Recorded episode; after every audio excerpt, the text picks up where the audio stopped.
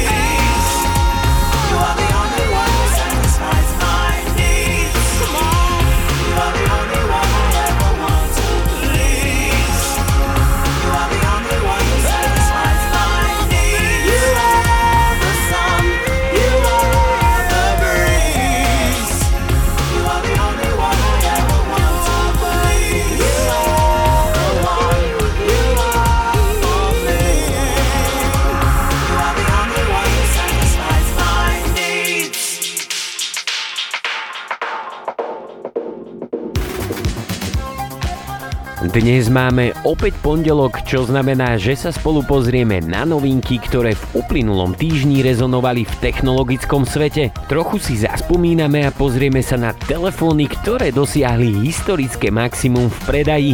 Predstavíme si aplikácie pre nevidiacich a samozrejme načneme aj tému umelej inteligencie. Vítajte v panoráme. Od mikrofónu zo štúdia Rádia Kix pozdravuje Miloš.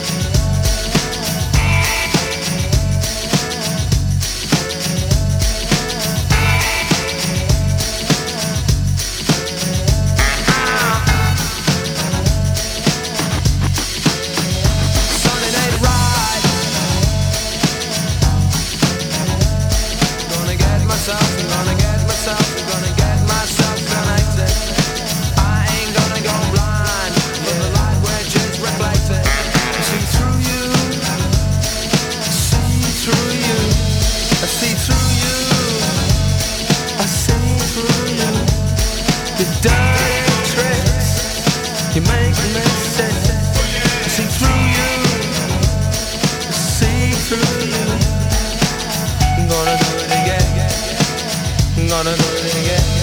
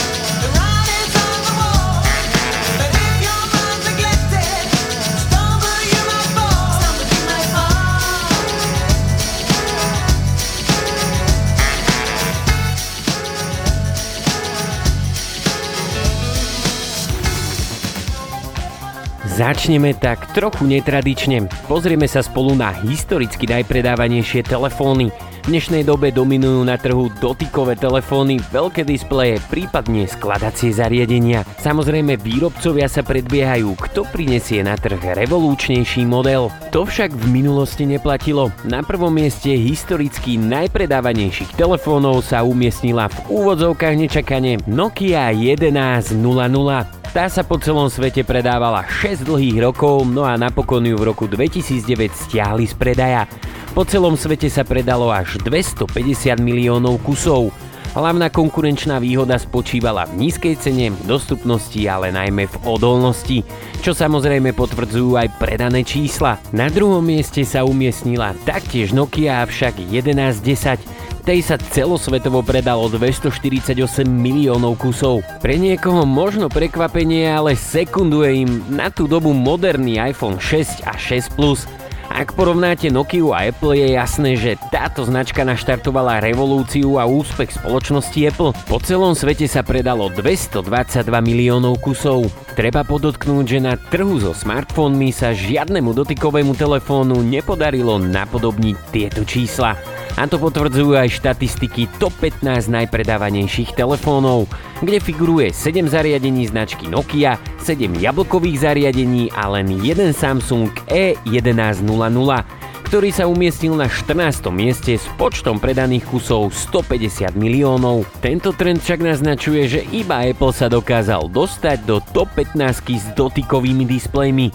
Všetky ostatné telefóny sú tlačítkové. Ak sa pozrieme na trh s telefónmi dnes, tak o prvé priečky sa delí Samsung s Appleom, zatiaľ čo na americkom trhu dominuje iPhone s 52%, celosvetovo ho prekonáva Samsung s 22% porovnaní s jablkom, ktorý má 19%. Každopádne je vidieť, že technologická spoločnosť Cupertiny má jasne stanovené ciele a zatiaľ sa im darí. Uvidíme, či a ako sa zmení trh so smartfónmi za ďalších 6 rokov.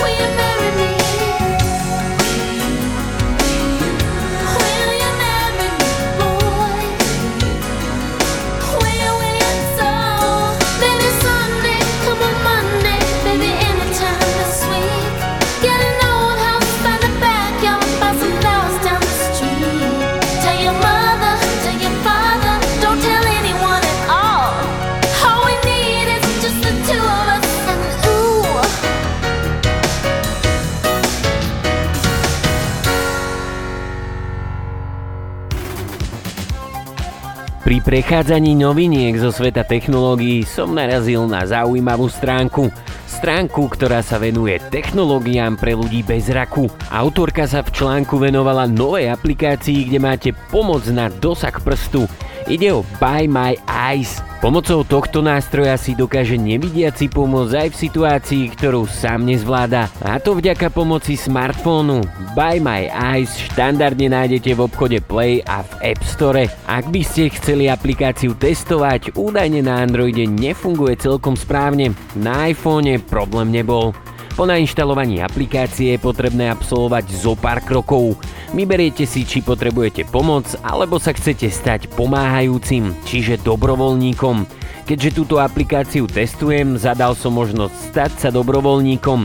Udelíte aplikácii súhlas na prístup fotoaparátu a na nahrávanie zvuku. Primárnou funkciou tejto aplikácie je spojenie so živým človekom. Ten vám pomôže v niektorých situáciách, keď si už bez zrakovej kontroly neporadíte. Napríklad spadne vám liek na zem a neviete ho nájsť, potrebujete prečítať zloženie výrobku alebo sa stratíte v neznámom prostredí. Možnosti využitia je o mnoho viac. Princíp je v tom, že sa spojíte so živým človekom, no a v tomto prípade kľudne aj so mnou. Automaticky sa vám zapne zadná kamera, aby dobrovoľník videl, kde sa nachádzate. Vás však vidieť nie je iba počuť. Opíšete svoj problém, no a pomocou dobrovoľníka zadnej kamery na telefóne sa pokúsite o riešenie. Hovor je zadarmo, pokiaľ ste na Wi-Fi. Ak nie, pozor na objem prenesených dát, pretože pri používaní je potrebné internetové pripojenie. S dobrovoľníkom sa dá riešiť všetko. Niekedy však nestačí pomoc dobrovoľníka. Môže ísť o prípady, kde potrebujete riešiť intimné situácie, zdravotné problémy či prečítanie pinu k platobnej karte. Na to slúži funkcia Moje skupiny. Do aplikácie si pridáte blízkych, priateľov či príbuzných, na ktorých sa viete obrátiť so súkromnými záležitosťami. No a čo by to bolo za aplikáciu bez umelej inteligencie? Táto možnosť je zatiaľ iba v beta testovaní. Ide o to, že vyfotíte obrázok bez nutnosti dodatočných otázok, no a aplikácia poskytne detailný popis. Využíva samozrejme ChatGPT. Nepochybne ide o veľmi užitočnú aplikáciu, ktorá dokáže nevidiacim uľahčiť život.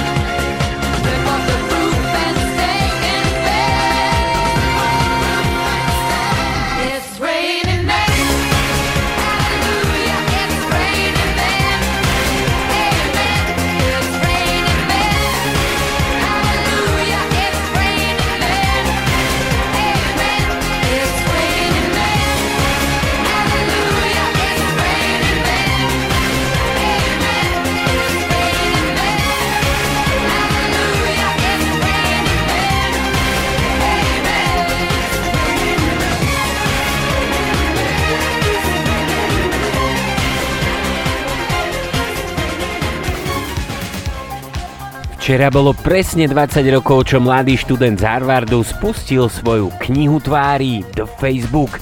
Aktuálne má táto sociálna sieť mesačne zhruba 3 miliardy aktívnych používateľov, čo je nepochybne veľký úspech. Spoločnosť Meta, ako ju poznáme, má dnes vo svojom portfóliu aj ďalšie platformy – jej novým cieľom je posunúť svet do virtuálnej reality. Čo je ale zaujímavé, prvé dva roky bol Facebook prístupný iba študentom s mailovou adresou a koncovkou .edu.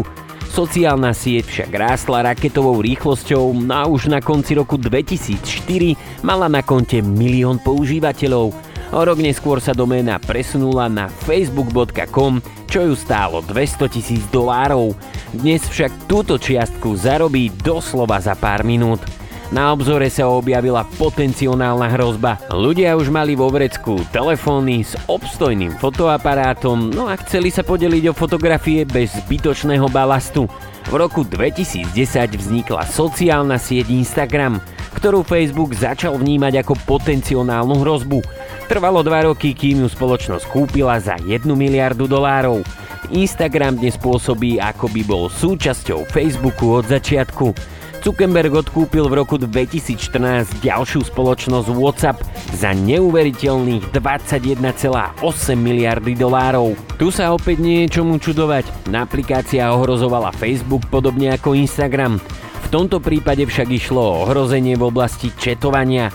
No a v tom istom roku kúpil Facebook za 2 miliardy dolárov aj spoločnosť Oculus – čo je vlastne výrobca headsetov pre virtuálnu realitu. Na pozadí však začal vznikať celosvetový problém. To nemá riešenie ani dodnes. Sociálne siete začali byť v globálnom meritku zneužívané na ovplyvňovanie verejnej mienky. 20. výročie Mark Zuckerberg oslávil na vypočúvaní pred americkým senátom či dostatočne chráni mladistvých pred sexuálnym zneužívaním či kyberšikanou. Sociálne siete sa musia prispôsobovať vážnym reguláciám a to najmä v Európskej únii. Používateľská základňa Facebooku z roka na rok starne a mladšia generácia o ňu neprejavuje takmer žiadny záujem. Napriek tomu sa zdá, že Meta dokáže čeliť aj týmto výzvam. Uvidíme, aká bude budúcnosť sociálnych sietí, určite to budeme spolu sledovať.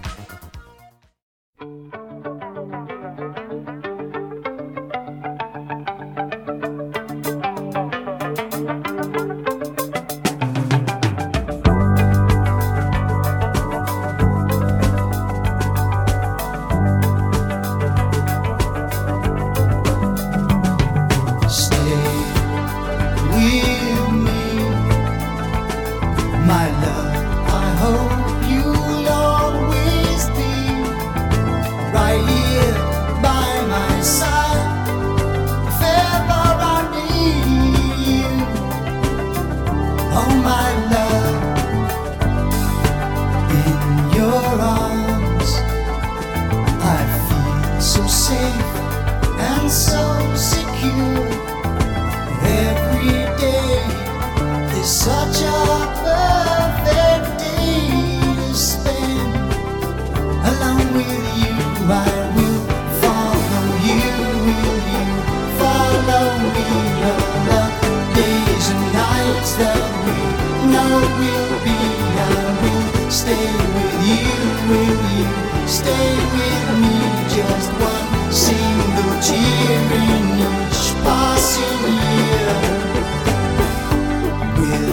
dawn. Oh, I see something real.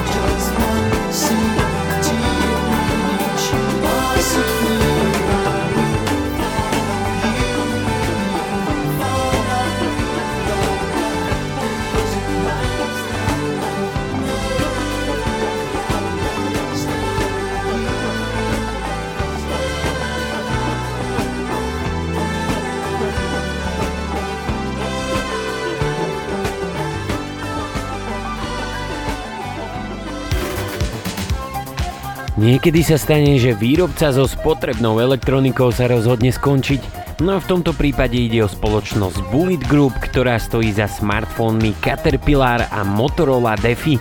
Tie sa vyznačujú vysokou odolnosťou voči nepriaznivým podmienkam. Táto spoločnosť vyhlásila bankrot. Situáciu sa nedávno pokúsili vyriešiť reštrukturalizáciou, napriek tomu finančné dôvody boli také veľké, že vyhlásili bankrot.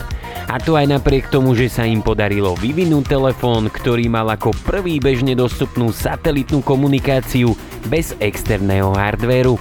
Podarilo sa im to aj vďaka partnerstvu s firmou Mediatek a silnými väzbami na satelitných operátorov. Pravdepodobne sa im ale nepodarilo pretlačiť svoj produkt v dostatočnom množstve medzi zákazníkov, no a tak nasleduje bankrot. Čo je ale škoda, pretože zariadenia CAD ponúkali robustnosť, extrémnu odolnosť a navyše bola sprevádzaná zaujímavými technológiami. Využitie si značka našla medzi ľuďmi pracujúcimi na stavbách, v servisoch, ale aj rôznych živnostníci. Na trhu je dnes veľmi málo výrobcov, ktorí vedia poskytnúť alternatívu k dnes už neexistujúcej značke.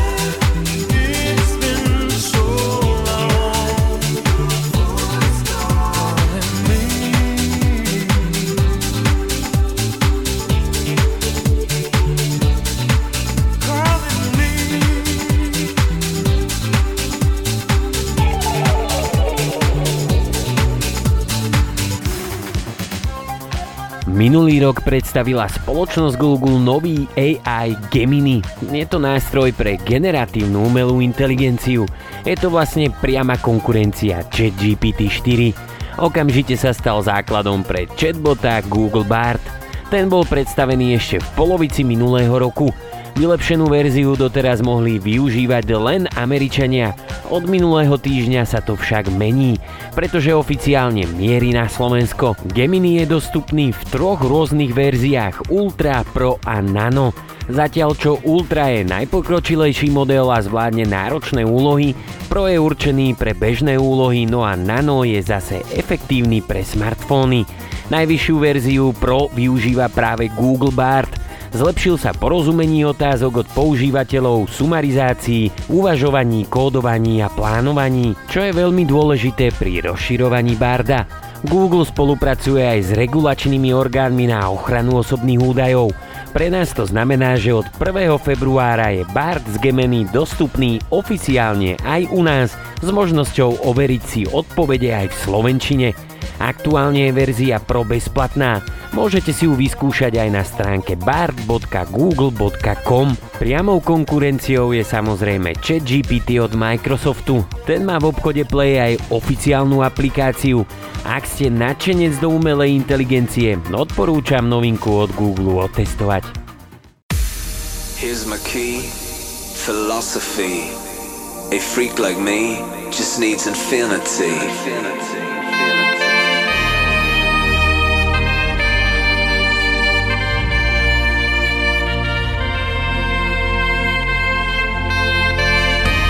Relax. Take your time.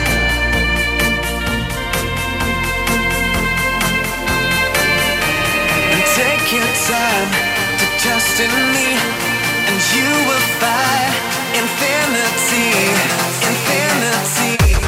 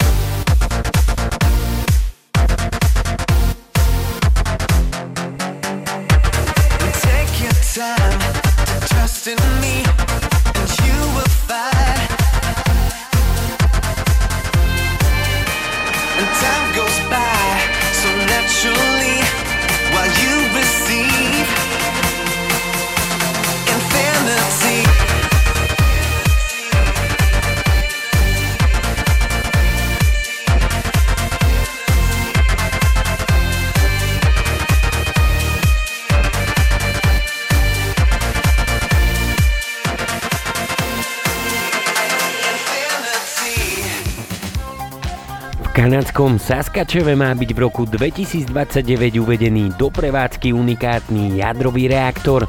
Má totiž to fungovať bez vody až 8 rokov. Projekt v hodnote 80 miliónov kanadských dolárov má demonstrovať možnosť mikroreaktora známeho pod menom E-Vinci. Spoločnosť, ktorá stojí za touto technológiou, tvrdí, že prinesie revolúciu vo výrobe elektrickej energie, no a zníži znečistenie ovzdušia. Každá takáto jednotka ročne vyprodukuje o 55 tisíc tón menej emisí. Medzi jej pozoruhodné vlastnosti patrí všestrannosť. Totiž to dokáže generovať 5 MW elektriny, 13 MW tepla alebo pracovať v režime kombinovanej výroby tepla a elektriny. 1 MW kapacity klasickej elektrárne dokáže pokryť energetické potreby zhruba 400 domácností na rok. Mikroreaktory sú pozoruhodné svojou presnosťou, no a tým, že dokážu napájať aj odľahlé miesta. Inštalácia nezaberie veľa miesta tým, že Evinči bude nad zemou, zaberá relatívne malú plochu. Čo sa týka podpornej infraštruktúry pre jednu jednotku, tá sa zmestí do veľkosti hokejového štadióna. Inovácia spočíva v technológii tepelného potrubia. To eliminuje potrebu chladenia vodou, na rozdiel od štandardných jadrových reaktorov. Po 8 rokoch fungovania môže byť reaktor Evinči odstránený no a nahradený novou jednotkou. Tradičné jadrové elektrárne produkujú množstvo odpadu, čo pri tejto novinke nehrozí. Spoločnosť totiž to plánuje prevziať zodpovednosť aj za použité palivo. To sa bude vracať naspäť so zariadením. Buď sa použije naspäť do nového mikroreaktoru, alebo sa uloží hlboko pod zem. Uvidíme, či sa takáto technológia uchytí.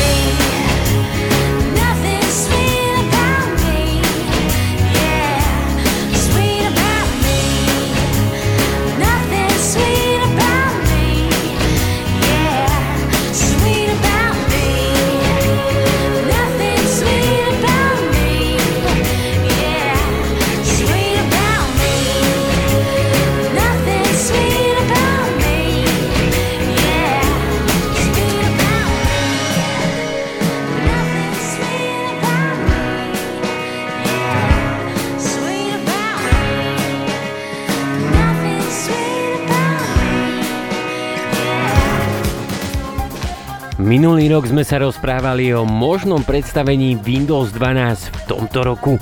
11 prišla na trh v roku 2021, no a priniesla veľkú zmenu v tom, ako sa využívali nové počítače.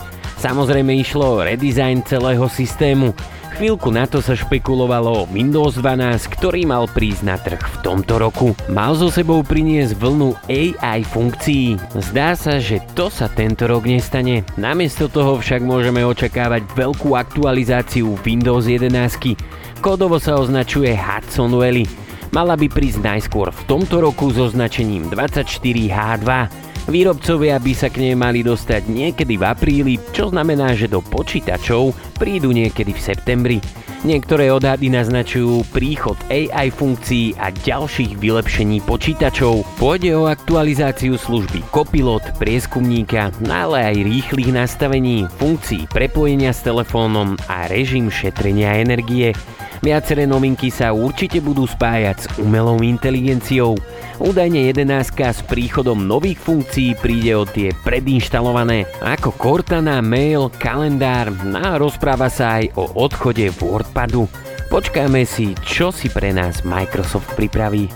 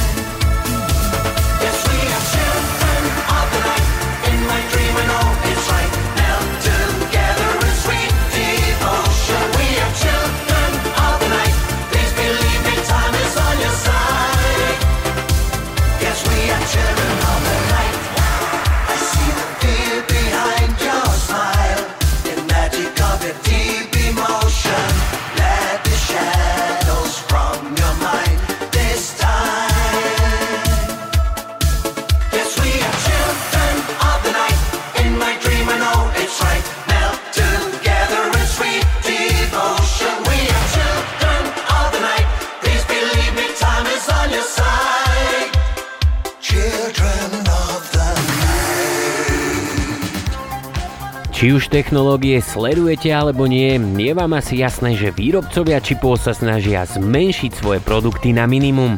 Ako prvý predstaví svoj 2-nanometrový chipset spoločnosť TSMC. Aktuálne súťaží so Samsungom a Intelom, aby sa stal hlavným dodávateľom 2-nanometrovej verzii v tomto odvetví.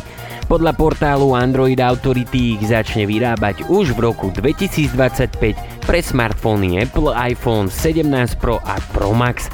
TSMC predvedla výsledky svojich prototypov N2 veľkým hráčom ako Nvidia a Apple.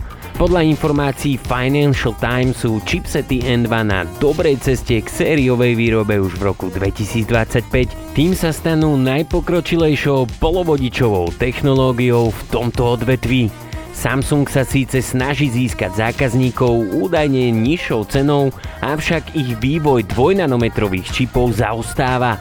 Počíta s tým, že TSMC priláka zákazníkov Samsungu, u ktorých pretrvávajú pochybnosti, že dokáže v súčasnosti vyrábať takto pokročilé technológie tak uvidíme, ako tento súboj dopadne. Každopádne pre svet technológií je to vynikajúca správa, že dokážeme stále zmenšovať výrobný proces, no a podsúvať hranice nemožného.